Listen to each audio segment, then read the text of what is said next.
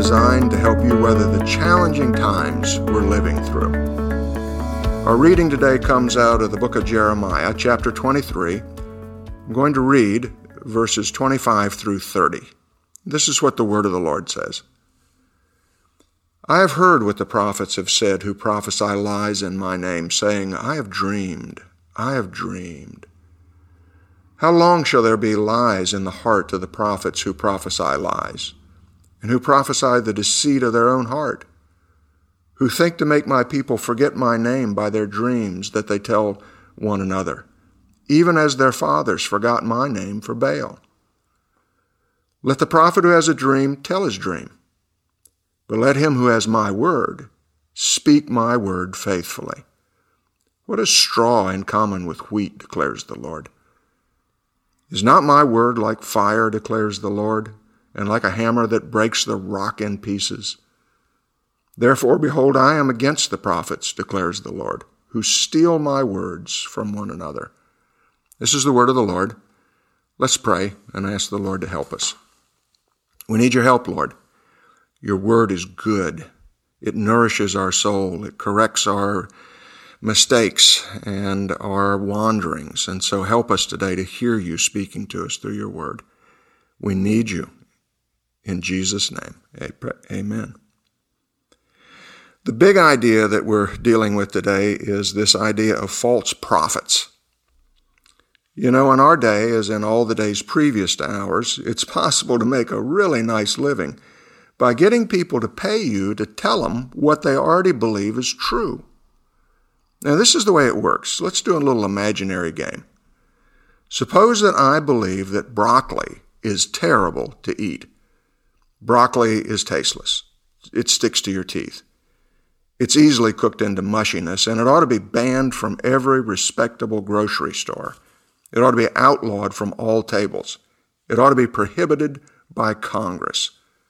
So suppose that's what I believe, and then I turn on some electronic device, and sure enough, I find someone on TV or the internet or the radio that agrees with my opinion about broccoli. See, I cry in excitement, I knew it all along. Broccoli is the source of all evil among men. Of course, I'm going to buy the product sponsoring this man who confirms what I already think. He's obviously a paragon of virtue since he agrees with what I already believe is right. And so it goes. This has been going on forever, as our text from Jeremiah tells us. Was happening in his day just as it does in ours. False prophets were telling the people of Judah, Jeremiah's nation, exactly what they wanted to hear. They were making up dreams, imagining visions. They were hearing non existent words from the Lord and all of it was designed to feed the people of Jeremiah's generation the comforting message that they most wanted to hear. Your sins aren't really that bad. God doesn't see. The Holy One doesn't hear. He doesn't take notice. Peace will come in your day. Greatness can be restored without repentance. Will you ever wonder what God thinks about all of this? Our text tells us. The first thing God said was, I have heard. God knows when cynical men are manipulating his people for their own self centered purposes. He knows that the fictions they peddle come from the deceit of their own heart, as the text says. And he further realizes that the purpose behind such lies, as the text tells us again, is to make my people forget my name, to distract my people from me. Now, the text further tells us that God has a remedy for this behavior. It says, Let the prophet who has a dream tell the dream, but let him who has my word speak my word faithfully. Don't you find it interesting that the antidote God prescribes isn't to silence the false prophet? It's to overwhelm the false prophet's lies with God's truth. He likens their falsehoods to straw, and he likens his truth to wheat. Now, here's the secret if you eat a steady diet of straw, you'll starve yourself to death. But if you eat a diet of wheat, which in the metaphor that we're dealing with is God's Word, you'll find nourishment for your soul. So, how can we use this good word from the Lord? You know, I hear many of God's people today lamenting the fact that they can't seem to find any reliable source of truth coming to us from the culture around us.